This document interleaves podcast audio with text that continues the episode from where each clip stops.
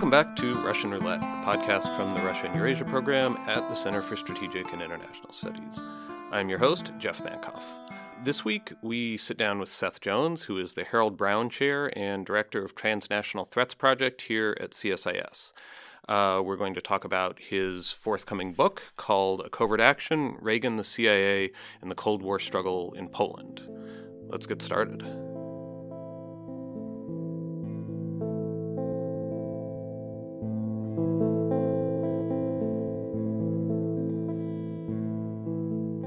So thanks for joining us today, Seth. It's great to be on. Thanks for having me. Tell us a little bit about the, the book. This is a story that's not um, particularly well known in the West. No, it's not. And it actually has, uh, I think, a lot of relevance to the current situation between the United States and Russia today. Uh, just to set the, the stage a bit, this was a time in the early part of the uh, 1980s when Reagan wins uh, the election in 1980 and then comes into office in 1981, he's faced with um, probably the most significant instance, uh, certainly around that time, where we have uh, a, a, Red Army that may invade an Eastern European country. There were multiple intelligence agency reports, particularly CIA reports, that the Soviets were uh, strongly considering an invasion of Poland. this res- is in response to the emergence of solidarity in response and the strike to the, movement. Exactly. Uh, in response to uh, what began in the summer of 1980 as uh, uh, riots, demonstrations in the shipyards and the mines in Poland. Uh, and then in August of 1980, um, the uh, uh, solidar- what became Solidarity, led by Lech Wałęsa, cuts a deal with the Polish government to allow self um, governing independent trade unions in the country. And from Moscow's perspective, this was a major potential crack in the Iron Curtain because it was allowing what they viewed as a democratic political movement or what, what could become one in Eastern Europe. Okay, so how was this perceived within the Reagan administration? Well, the Reagan administration initially perceived solidarity as a uh, as an opportunity to support uh, what, what they assessed as a democratic opposition movement.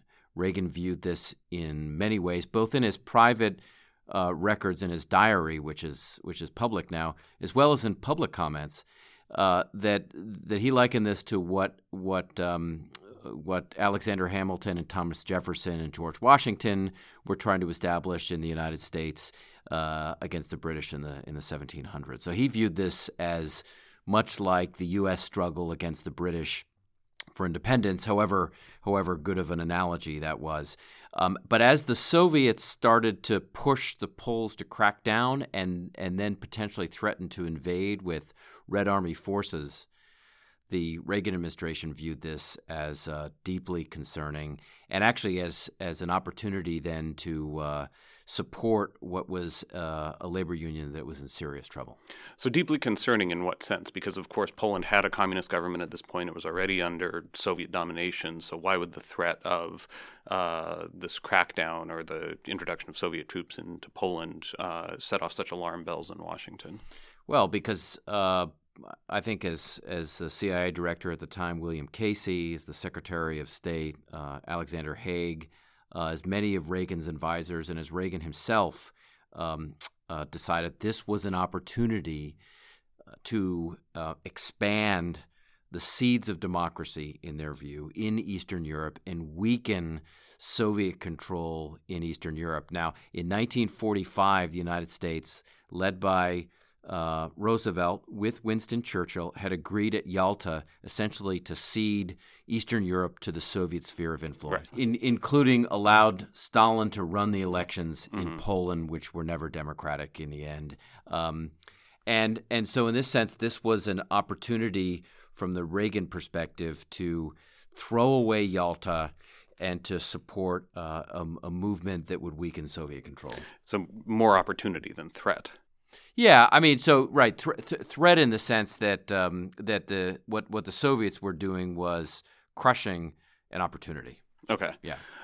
So, uh, talk about the the covert action that that's the title of the book. How did the Reagan administration intervene uh, to support solidarity and to dissuade uh, the possibility of a Soviet invasion? So, uh, in December of 1981, the um, Soviets make the decision that they're not going to send Red Army forces in. Uh, instead, uh, they coerce the Jaruzelski government to crack down through martial law. So these are Polish forces, law enforcement, uh, intelligence, and then uh, military forces that crack down uh, on solidarity. Uh, they establish martial law. They um, cut off all telephone communications for several days. They they create detention centers across the country. Um, what the Reagan administration then has to make a decision about is is whether and to what degree it's going to support solidarity. There is some assistance coming to solidarity by um, this period in, in December of 1981 and then into 1982.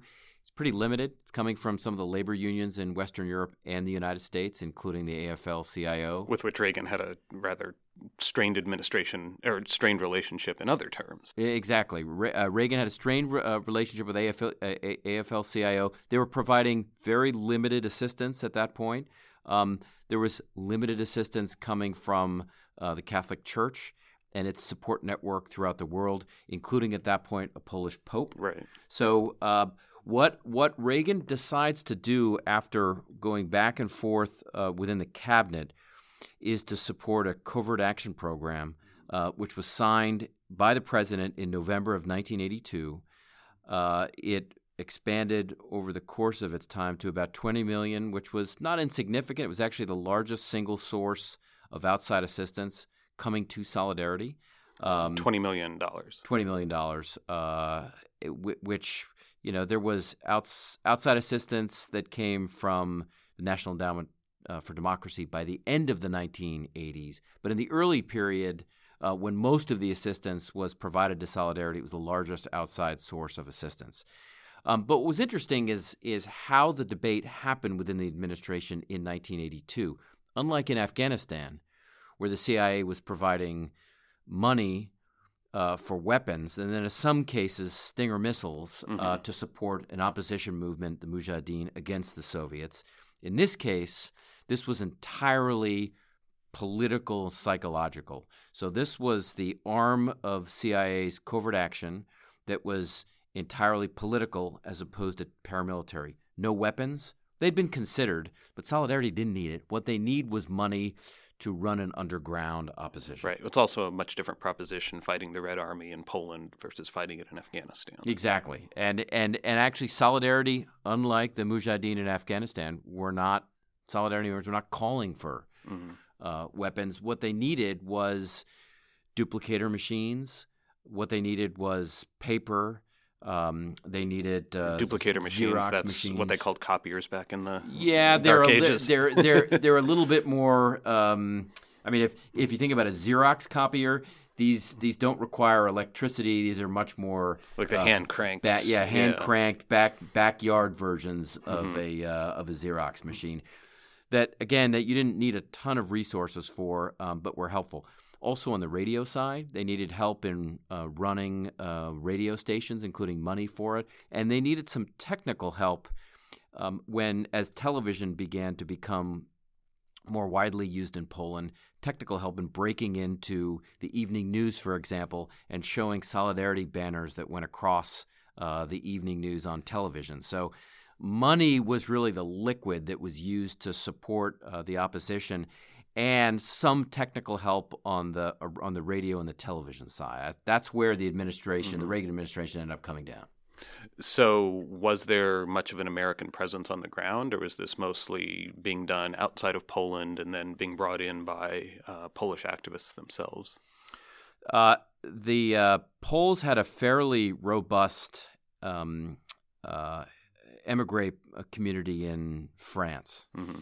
So the vast majority of CIA case officers that were involved in the program uh, worked out of of uh, embassies mm-hmm. and stations like the one in Paris, and there were several reasons for this. One is uh, is the um, ability of both Polish and KGB intelligence to monitor them was much, was going to be much easier in Poland if they tried to run it there than sure. it was in Paris uh, or in, in a number of other Western countries.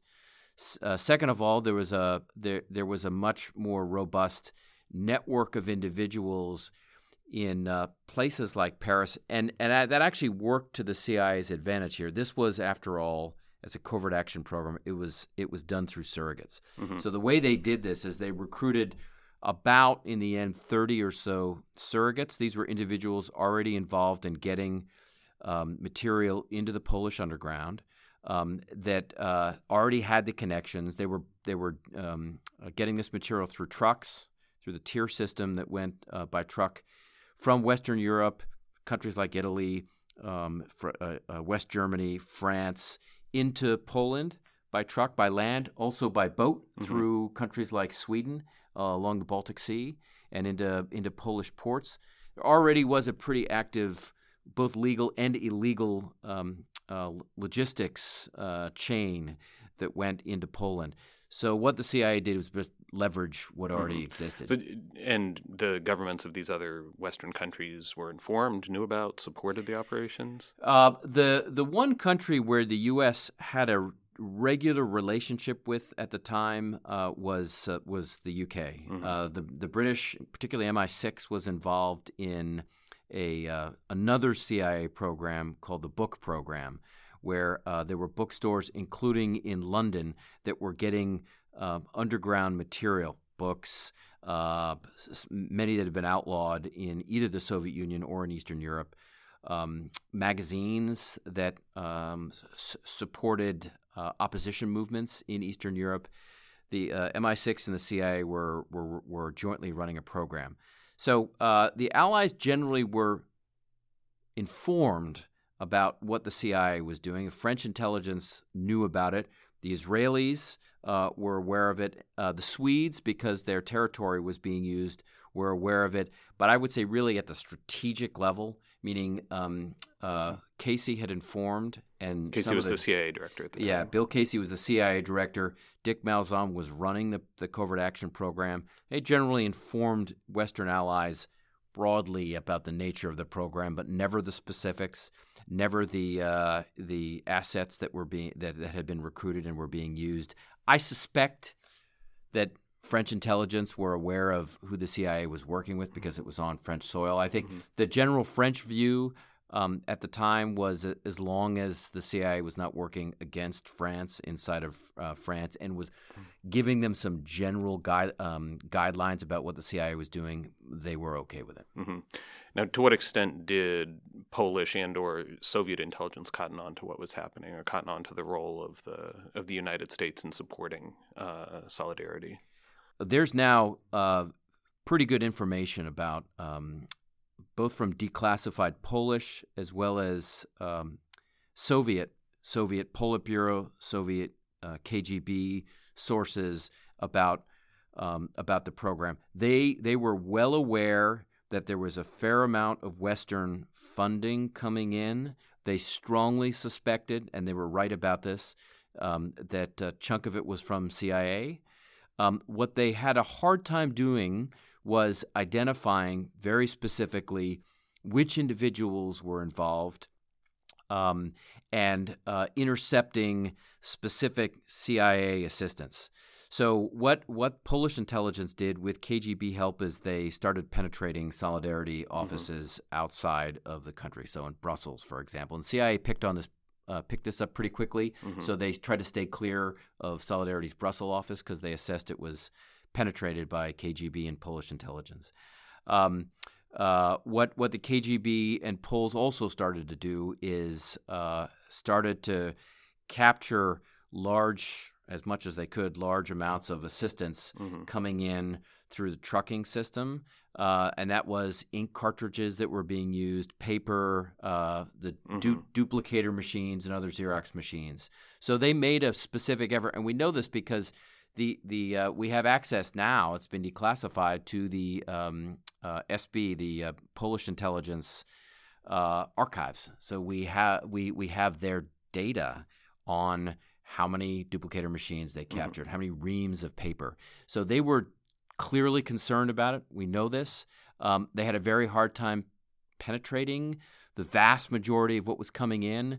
I mean, it looks like it was five, six percent at most uh, what they were able to uh, intercept. That's a little surprising. I mean, given you said there were 10 million people involved in solidarity in a country that is completely saturated with uh, surveillance and intelligence operatives, it seems a little surprising that they struggled so much to penetrate uh, the operation.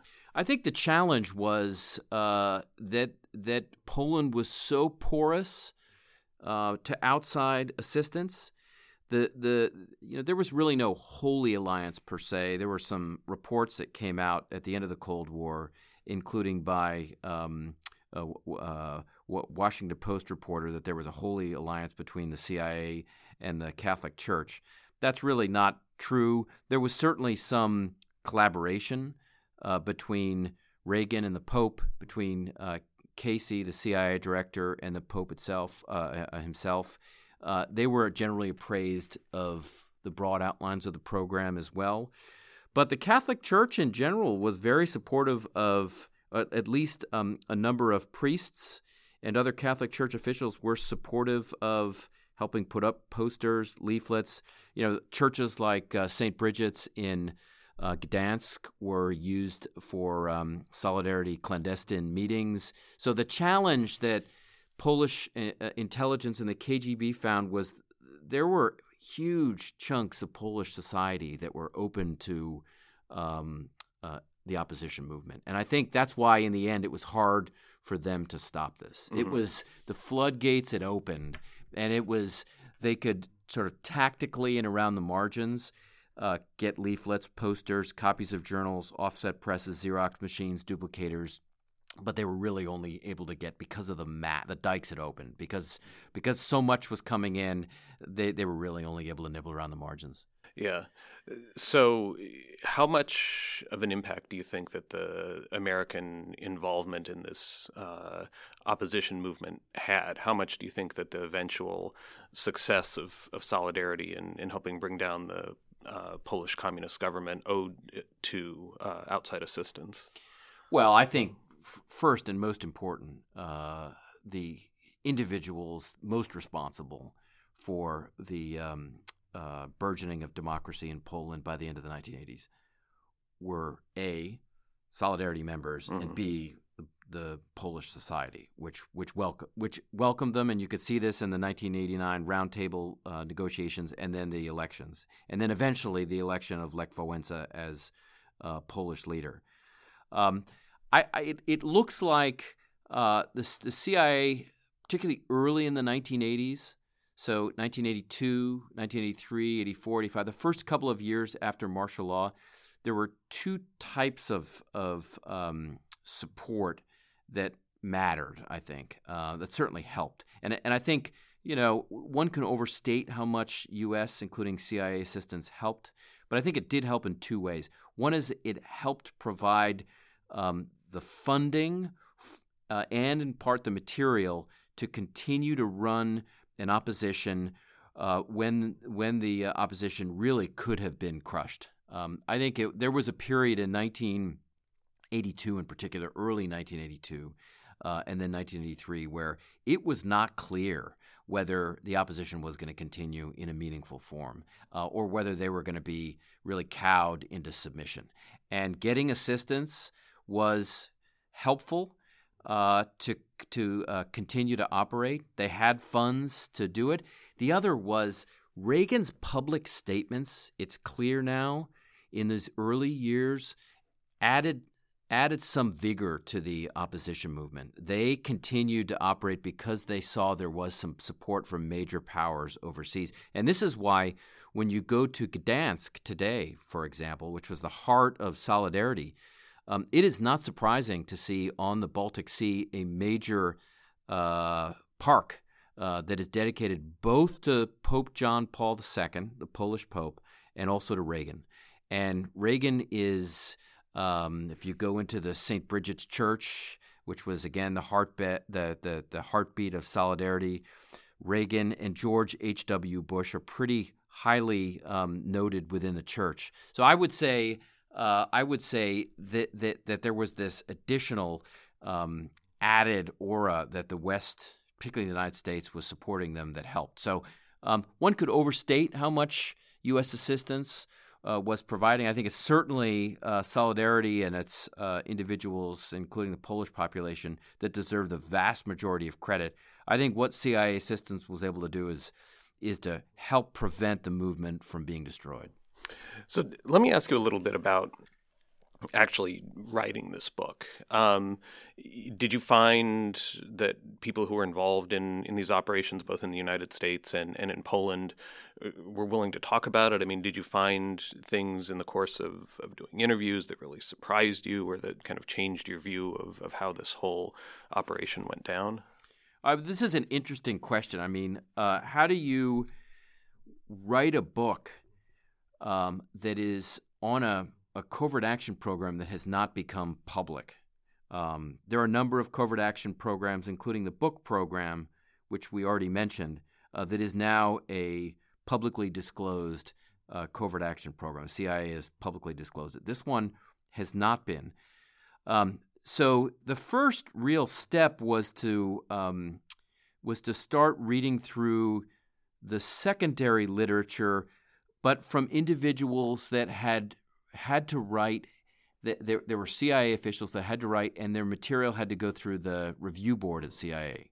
So um, I assessed that it was probably accurate, or at least was a was a useful place to start. And there was information out there. Mm-hmm. So while the program technically this is like memoirs covered. of people who yeah so this was gates's or, from the shadows uh-huh. uh, gates does talk about cia assistance to poland um, William Daugherty, his uh, book Executive Secrets, he also worked at CIA, does also mention the Covert Action Program. And then Ben Fischer's study in the International Journal of Intelligence and Counterintelligence on solidarity to CIA and Western technology. Those were three CIA officials who published through the review board information. So I started with that kind of literature. And then from there, I was able to go to the archives, mm-hmm. the Reagan administration, um, Hoover Institution, which has the archives of uh, Bill Casey, the CIA director, CREST, which is the CIA's um, uh, archives in Maryland um, uh, with declassified information.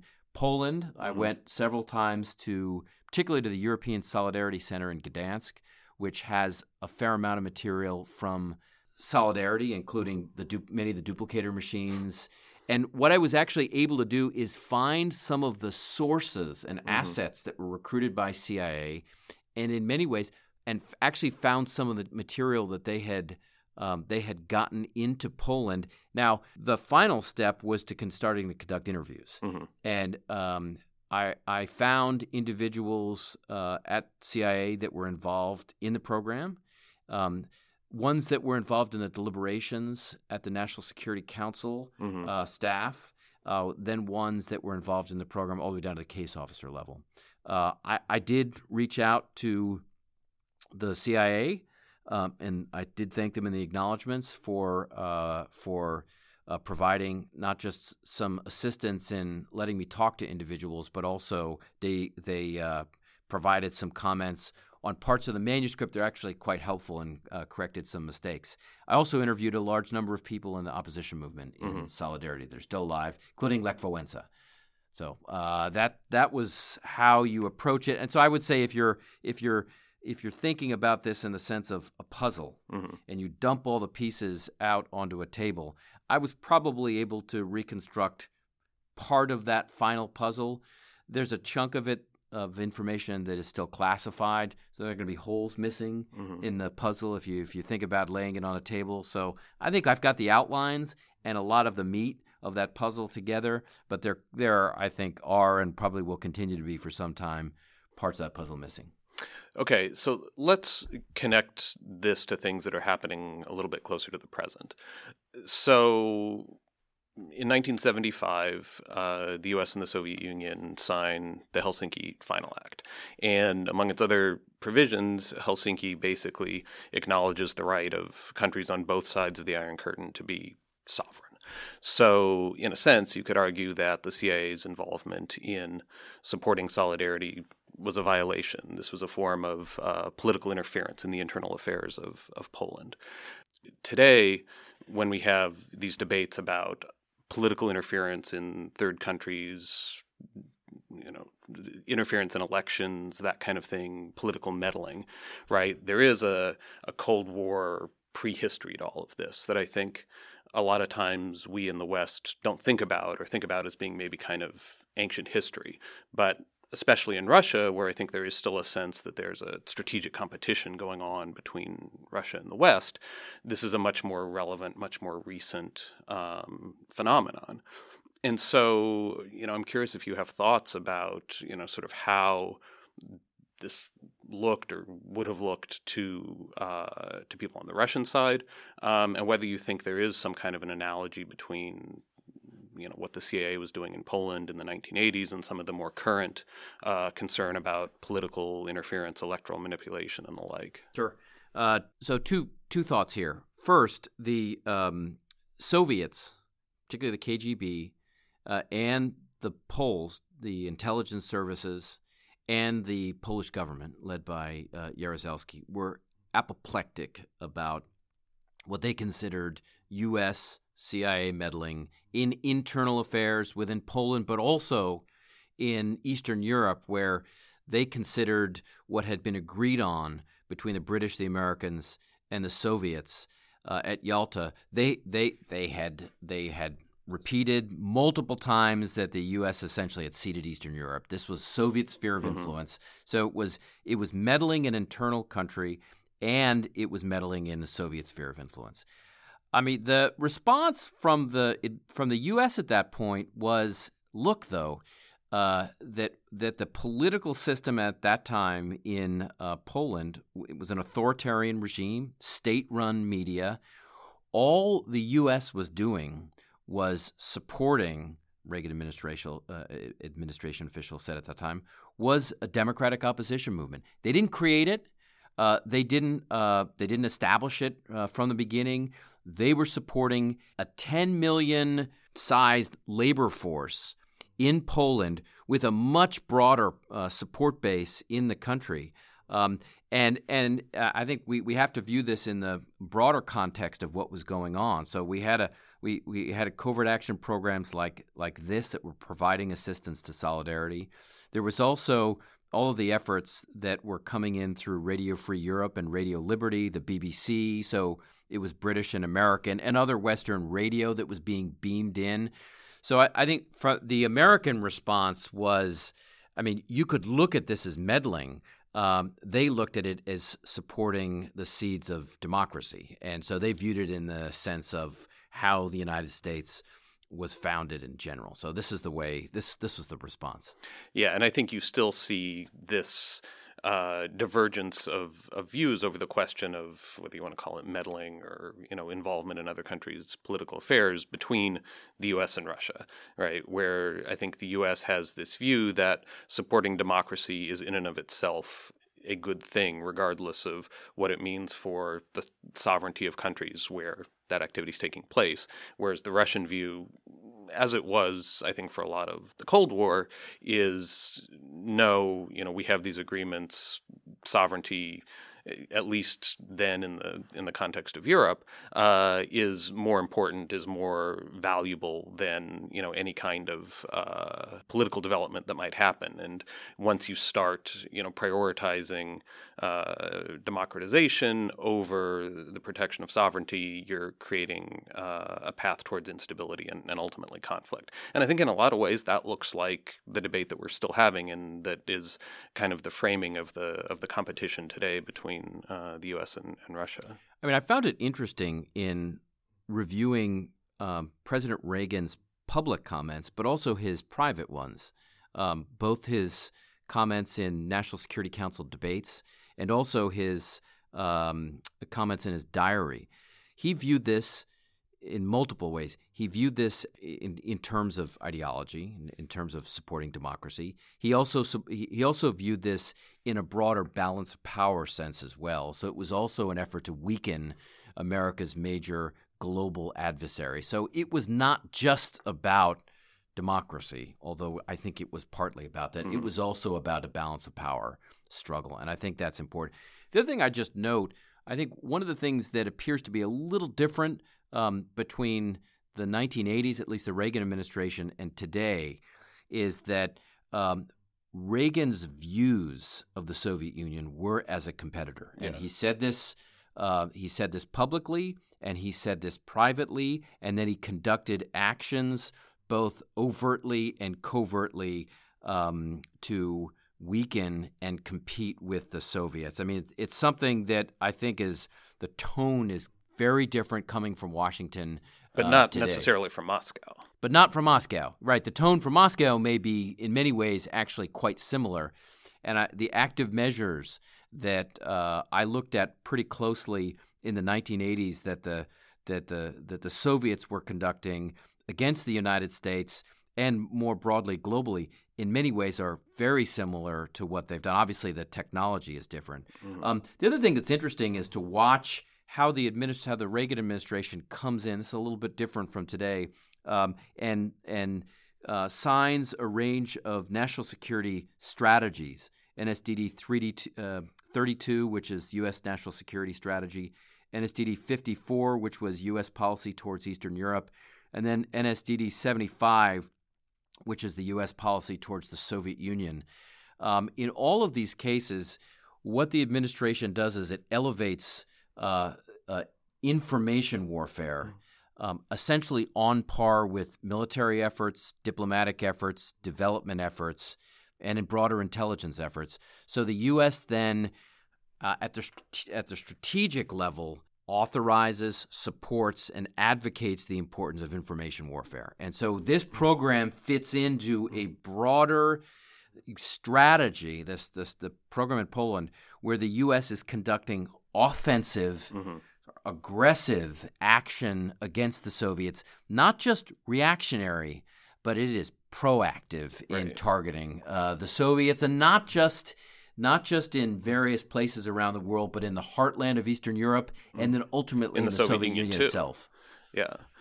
So, you know, that's that's interesting because I think you're right that the on the Russian Soviet side there's a lot of continuity between some of these information operations that are such a, a prominent part of the public discussion now and things that the Soviet Union was doing in the 1980s and even, you know, back in the 1940s.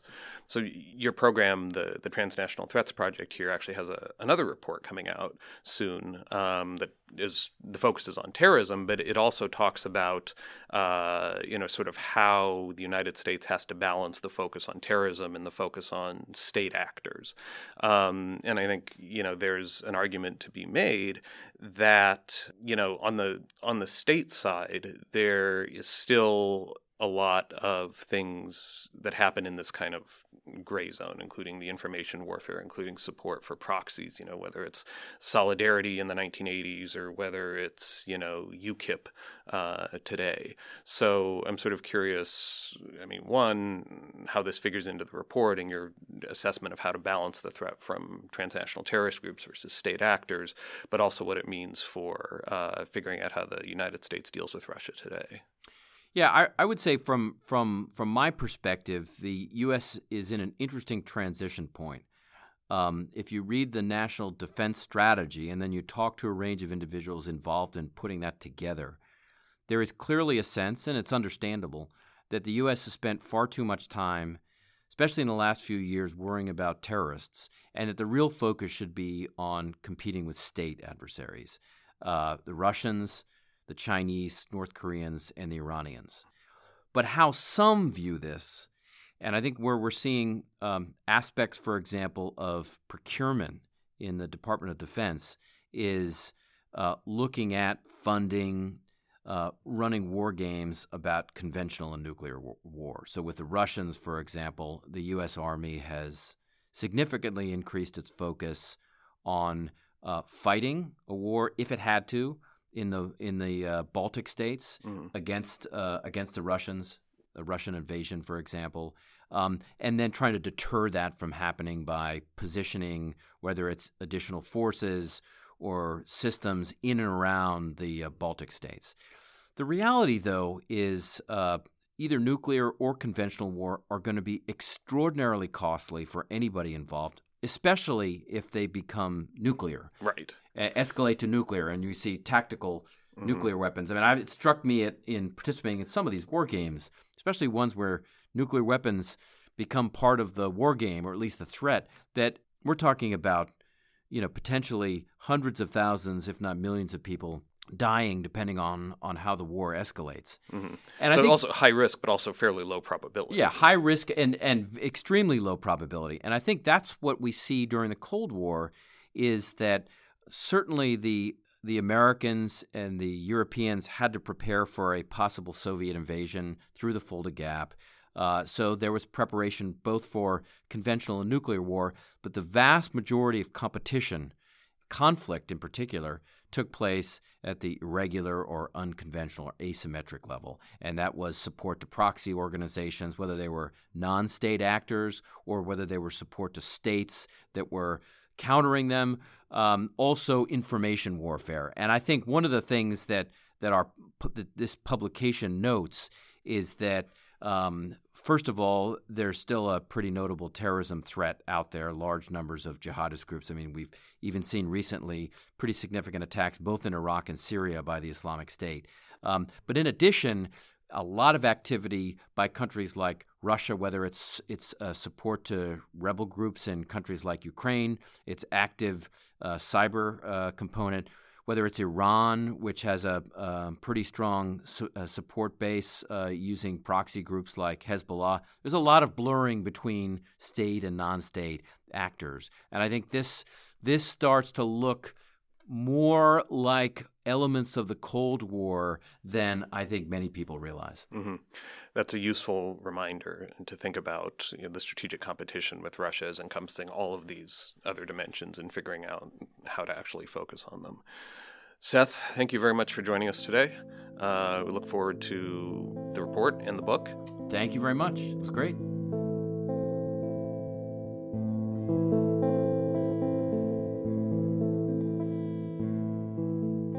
All right, thank you for joining us again uh, on Russian Roulette. That's it for our show today. We will provide a link to Seth's uh, page on the CSIS website and uh, to his forthcoming publications in the show notes. If you haven't done so already, uh, this is your bi weekly reminder to subscribe to Russian Roulette on iTunes, uh, where you can also leave us a rating and review. For those of you who don't use iTunes, you can check us out uh, and subscribe on either Google Play or SoundCloud. Uh, so follow us, listen to us, and spread the word to your friends.